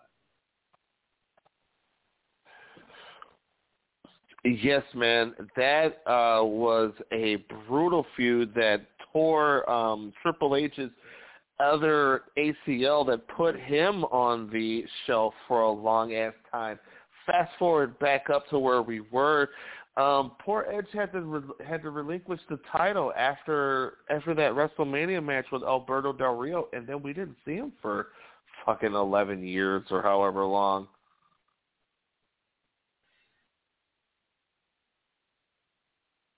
Last time we saw Edge was what before, like his neck injury was 2011. Yeah, I believe he dropped that. I believe he dropped that title. He relinquished the title Mar uh, April 2011 at WrestleMania 28. I want to say. Yep, Um, and then I So, go ahead. Like the time that everybody was speculating when Edge was going to return was when he speared Elias, and everybody's like, "Oh, Edge is going to make a comeback," and I'm like, "Oh no, you're bullshitting." Um, ugh, story time, folks. Not too to take away from Edge, but me and my friend Oh. Chris went to Royal Rumble January 26, 2020. Uh, people were already saying, "Oh, MVP. Oh, this guy." You have no idea how fucking loud Houston was when Edge come out because, dear God in heaven, the fucking seats were shaking from how loud when he was number. He was, I believe, number twenty nine. I think I forget what number entry he was, but he, when he came back, I just got goosebumps because that man's presence, no matter what year it will be, will always be a presence. And when he come out at the Royal Rumble January 26, 2020, I I didn't cry, but I was like, wow, this is pretty badass. Yeah, the uh, return was definitely a surprise. I didn't think it was going to happen, to be honest with you, dude. Like, I honestly, people like, oh, Edge is going to come back. Because you know when WWE says certain somebody's going to come back, it's always a big name, and you either turn it down or they just, you know, bail at the last second. And when Edge comes out that arena, you can see the emotion on his face. You can see the story that's being told. And what he did in that Rumble, wow. Yeah. Uh yeah, man. The um that return was definitely de- definitely definitely a huge moment and um which seemed like it was going to be a one and done. He got locked into it's too bad that he had to um his first WrestleMania back was was during the pandemic. I would have liked to have seen a big old, you know, edge entrance. But um he got locked into a feud with Randy Orton and um they had a very long, long, long street fight, which I believe Randy got choked out on top of a fucking on top of a flatbed truck or something like that. Yeah, he they went on top of a production uh no well yeah, it was a flatbed truck and uh Edge basically essentially choked him out. I mean, they were hitting spears on top of a production truck. They were using pipes and all kinds of weapons. It was just a match that literally made me go, "Wow, holy shit!" Edge is still the guy that he was when it was before he got injured. He's picked up right where he left off, and it's amazing how this dude can constantly keep doing that. He could just go away for a little bit because of injury. He injured his Achilles the first time. He got a hurt neck the first appearance in WWE ever. Then his Achilles, and after his Achilles, he gets a major warm welcome, and then he becomes the bad guy, and you hate his guts again. Then he goes away in 2011, comes back nine years later, and still fucking steals the shit or steals steals the show. My bad. Yeah, man. The um so the feud the feud with uh, Randy Orton was um was um the, it was definitely bad timing with the pandemic and the WWE tried to have the uh, WWE had the world's greatest wrestling match? Wasn't that what it was called? Between um Edge and uh Randy Orton, Orton and they had the piped in they had the piped in um crowd sounds and the and the uh, lights and the whole thing and WWE really tried to uh do the best and I um I, I I didn't completely hate the pandemic era. I just didn't really watch it that much. Mm, I I am gonna admit something to you. You I, watched all of it and loved it. No, I just well, would there be periods of time before you came on the show? Be like, there's nothing else to watch. I will just sit myself in a chair and at least try and watch half of it. Some of it was just hard to watch because the first time they didn't have any uh crowd noise and then they're like, We're gonna come up with a Thunderdome. I'm like, Really? Okay. And when you told me your personal experience on one live show, I'm like, No thanks. I don't think I would ever want to be part of a virtual crowd where they tell you who to cheer, when to boo, when to cheer. How I'm like, no, that's not a virtual crowd, but that's besides the point. Edge's feud with uh, Randy Orton was short lived, and yes, it was during the pandemic era, which was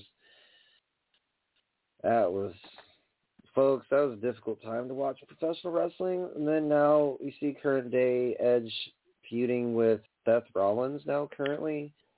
So got it. Yes, yes. With uh, Edge working with this new talent, he had a great series of matches just recently with Seth Rollins that culminated in that big Hell in a Cell match at um, at um, Crown Jewel in Saudi Arabia. What a what a storied career! What a Hall of Fame career for for uh, Adam Copeland. I think that he, no matter who you put him with, he can easily adapt and he could easily make it work. That's just the type of guy Edge has always been in his career. You could put a guy with Triple H and he could make it work. You could put him with Undertaker. That match at Mania, wow. I mean, You put him with Mick Foley, a guy that can barely tie his shoes, and I love Mick to death. But you know, you put him with Mick Foley as a tag team, then you put him against Mick Foley, and then you put him against uh, Randy Orton multiple times, or you put him with John Cena. It's magic. There, there are certain wrestlers uh, that have been out history. I put in my notes that uh, they come and go, they pass away because it's wrestling. That's just it's a sad part of the business. And Edge is one of those guys that really didn't know who he was back in the '90s. I knew like when he came out with the Brood, I thought it was really cool to have that Ring of Fire, and then he come out from the toaster stage, you know, with Gangrel and the Christian, um, and then he evolved himself. So uh, he's just one of those guys that has had a not only a story career, but one that fans, if you say his name, you instantly think Metalingus by Alter Bridge, or you uh, spear, you know, the spear that he gives, or uh, how brutal his chair shots are, or the historical ladder match feuds with the Dudleys and uh, the Hardy Boys. There's just a lot, man. Edge is he has etched himself in history. He's still writing his own history. So I think he not only got a story career, he's got a, a career that is to be remembered, not forgotten. And uh he is definitely someone some uh special guy that uh years down the road fans that'll remember will be like, Oh yeah, Edge, cool.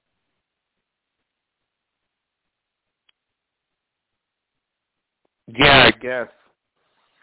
uh huh.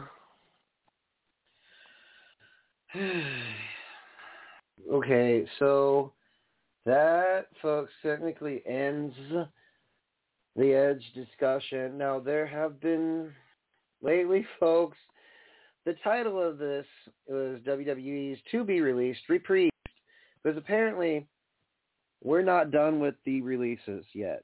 We are. Oh yes. Uh, Hit Row just got fucking released. It's Johnny John fucking Morrison. Oh my god. Um, that went like I don't understand. You just bring Hit Row up to the main roster, so you cut B-Fab, and now you cut the entire crew. Like that makes little to no sense because they are making WWE will always make money. There's no doubt. But then you go and cut a guy the caliber of John Morrison. Really? Why? What we what what I'm at a kind of loss because it's like the people that and they just had the big one like not a big one but Drake Maverick. You just did a whole story on cutting his ass for, you know, wanting to be with the company and then a year later you cut ties with him? Wow. I mean, I'm just gonna go. Yeah, that that just seems counterproductive, man. That'd be like a dude making a comeback to the NFL or any major sports team. You know, if they just got injured, and they just like let's say the Yankees or the Houston Astros decide to cut who got off from like a quad or like a season-ending injury, but made a comeback and was rehabilitating, got to the minors, made it back to the majors, and then they're like, nope, we're cutting your ass. You didn't cut the mustard. That's literally what they did to Drake Maverick. They're like, well, it's a big deal because he's not a main event player. Like, they made Drake Maverick a comical guy. Uh, John Morrison, on the other hand, you know how much talent that guy has? Like, for the time being that he was in WWE, he was Miz's Lackey. And then they turned him away from Miz, and then they completely dropped him off the face of the card, and so that's that. There's that. But then you bring up a group like Hit Row, who not even have any time to develop themselves or establish themselves. That's kind of bullshit, if you ask me. I uh, have been reading it's a little bit more than that with Hit Row, and um, I read that I read that Vince McMahon saw um, the big one. I don't know what the big guy's name is as the star of the group, even though Swerve Scott was supposed to be the star of the group. but the I guess the uh, big guy had some heat on him. So with everybody getting cut right now, they said, "Fuck it, we'll just cut all three of them too." So Top Dollar had some. I got to read into that because I know I didn't know the full story until you said something like, "Okay." So Top Dollar was what Vince, of course, because the the old man He's has gigantic. He's tall, and he's big. He's big old. Booger. I get it. I I get it. But then they, I believe they didn't they also release another female talent.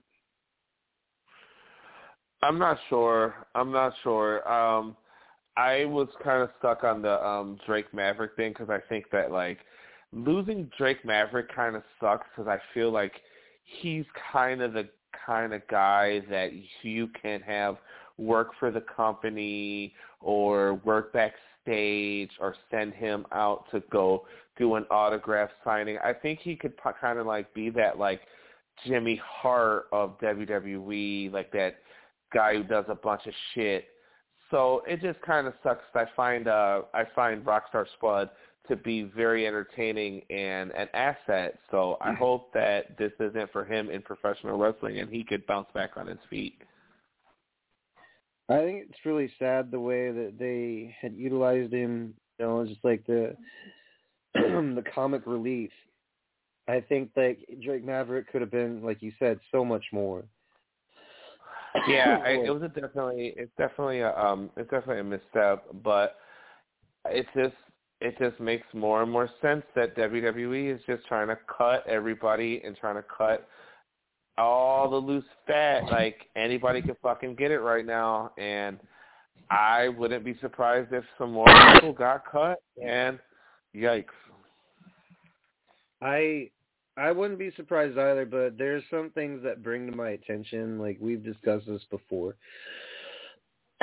Outside of the current releases, folks, there's been speculation that uh, Sami Zayn and Kevin Owens will no longer be a part of WWE uh, sometime after 2022. And the sad part is, they're like, so some people have discussed with me outside of this, like, I want to get this from your perspective as well. Like, I think that the WWE, once they got the certain classes of NXT, certain graduates from NXT up to the main roster, that they completely not undermined but overlooked and really didn't care. And you know, Kevin Owens and Sami Zayn and Finn Balor and Nakamura and Cesaro got up. Um. So what's your what's your question, my guy? Do you think that Sami Zayn and Kevin Owens will uh, traverse to AEW? One hundred percent, yes. I think that I think that um, I think they're good as gone. I think with the trajectory that WWE is on, I think that those guys are both older. I think they're not. I don't think they look as great.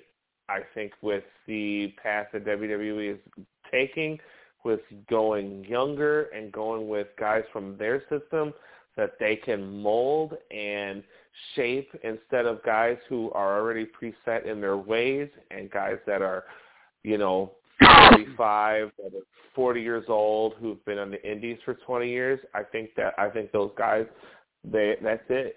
I don't think that they got. I don't think they're going to do it in WWE anymore. That's a shame.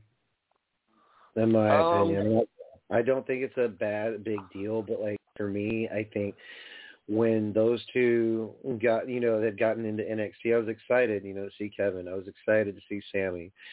Um, I really feel like outside of Sami, That's WWE though, bro.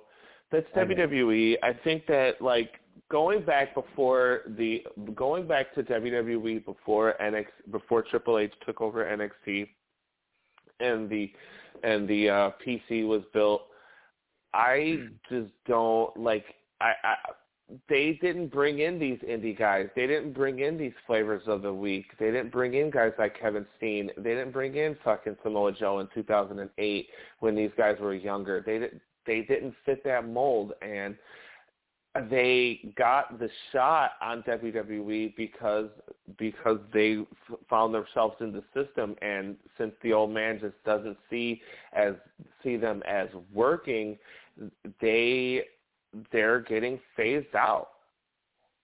They're getting cut. I read that I read that um they're trying to keep Johnny Gargano.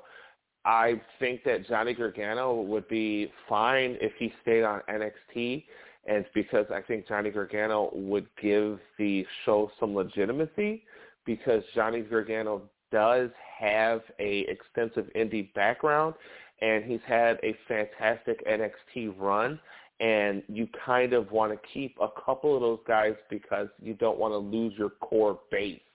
You know, you don't want to lose those guys who those fans that were watching the show before the changeover. So I think that's kind of why Tommaso Ciampa is the champion right now. Then Bron Breakker, I think what Stein, one of the Steiner brothers' kids. This is what uh, you know. I also I've noticed like I don't know why we have to go a certain route with people that are already attached to a big name. Maybe they just want to do something different. But anyways, I think that uh I think that um WWE I read that WWE they they could have thrown the Steiner name on him, but they don't want to go with that and they want to give him a name that they can own. But to um to piggyback on what I was just saying, I think I think if WWE wants to kind of keep that that core roster or core fan base, I think instead of going with Tommaso Ciampa, Tommaso Ciampa as champion right now, I think it would probably would have been better if Kyle O'Reilly could have been champion because he had just a fantastic series of matches with um with Adam Cole on his way out. And he uh Kyle O'Reilly being younger and a little bit more, you know, WWE handsome, he could have been a good choice for champion. Well, yeah, because it would have made sense in the way the arcs were, the way the stories were aligning. And then they put him with Von Wagner, and it's like, um, okay. And now Von Wagner got called up. See, and that's the problem. Like once there's a good thing going in NXT, I mean, Von Wagner wasn't like a catch my eye attention type thing, but speaking on the subject outside of like, uh, well, we're not going to speak on the subject outside, but uh, I don't disagree that Kyle O'Reilly would have been a, a great candidate for the championship. I just think the crowd just gets so behind Ciampa. Uh, of course, it's only in Orlando, but it's That hard. doesn't matter.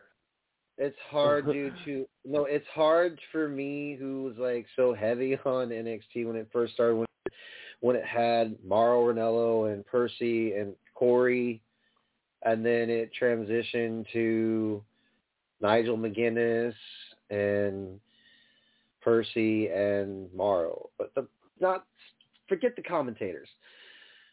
It's hard to watch NXT 2.0 with the limited roster that they have because, like you said, it's great that Gargano is an essential piece of NXT. He's part of the original class in 2000, what, 14, 2015? No, let's see, 2016. I don't know. You would know better than me.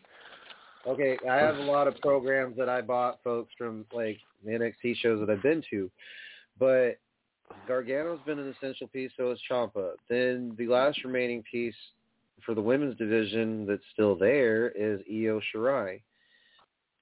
Uh, outside of that, you've got Raquel Gonzalez from the Mae Young Classic, and you've got Kacy Catanzaro and other people that are attached to NXT. But now all the call-ups are happening like Xia Li and Von Wagner. Um, essentially, what I'm saying is it's hard to watch because there's very little. I mean, it was great, you know, this past uh, Tuesday, but um, I guess in the near future we're going to be seeing a shorter version of NXT because there's only 16 men, 16 women. to show to uh, close the show out, folks, what I'm going to say is, um, wrestling definitely before the end of the year, we're going to have uh, it, we're going to have an award ceremony show. We're going to have categories. We're not going to reveal now. We're going to reveal later. That's how we roll.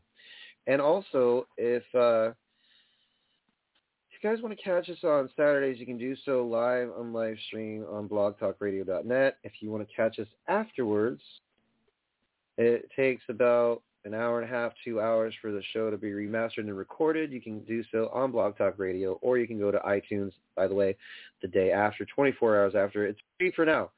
Free for now. We will charge 99 cents later or more. Okay? And if you want to have any questions, you can directly message Pizza Simpson on his direct Instagram. You can message us both on our, you know, platform on the on the gram at wrestle underscore radio. You can do so on Twitter at underscore Brian Rails. And by the way, folks, big things coming in 2022. We're just going to start, you know, one piecing this shit together one at a time. Pizza Simpson is the man, the main man responsible for resurrecting this show from from the uh, clutches of being xed out. And two, um, we got a lot to be thankful for. Happy Thanksgiving to you and your uh, families. Keep watching wrestling. Uh, watch Survivor Series live on Peacock. Uh, it's only five ninety nine for Peacock Premium for those who have not subscribed. If you don't like WWE, you can uh, you can watch movies on it. I don't. you can do whatever, or you can watch old pay per views and relive the good old days, whenever those were to you. All right, folks, that is it for moi. Pizza, you have anything to add? Nah, later. All right, later, bitches. We gotta get some shut eye. And if you didn't like what good old Brian Rails or Pizza Simpson had to say, I got three choice words for you. Forget about it. So those bitches got to get some shut eye for the uh, Turkey Day. You know, Turkey Day. Gobble gobble. To get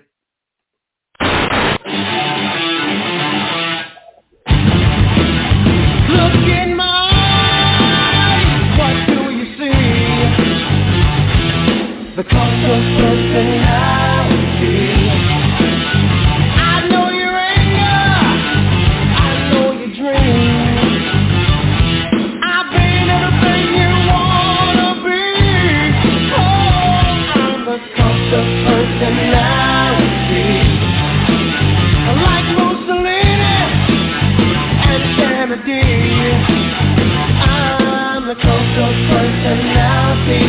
coast of personality, the coast of personality.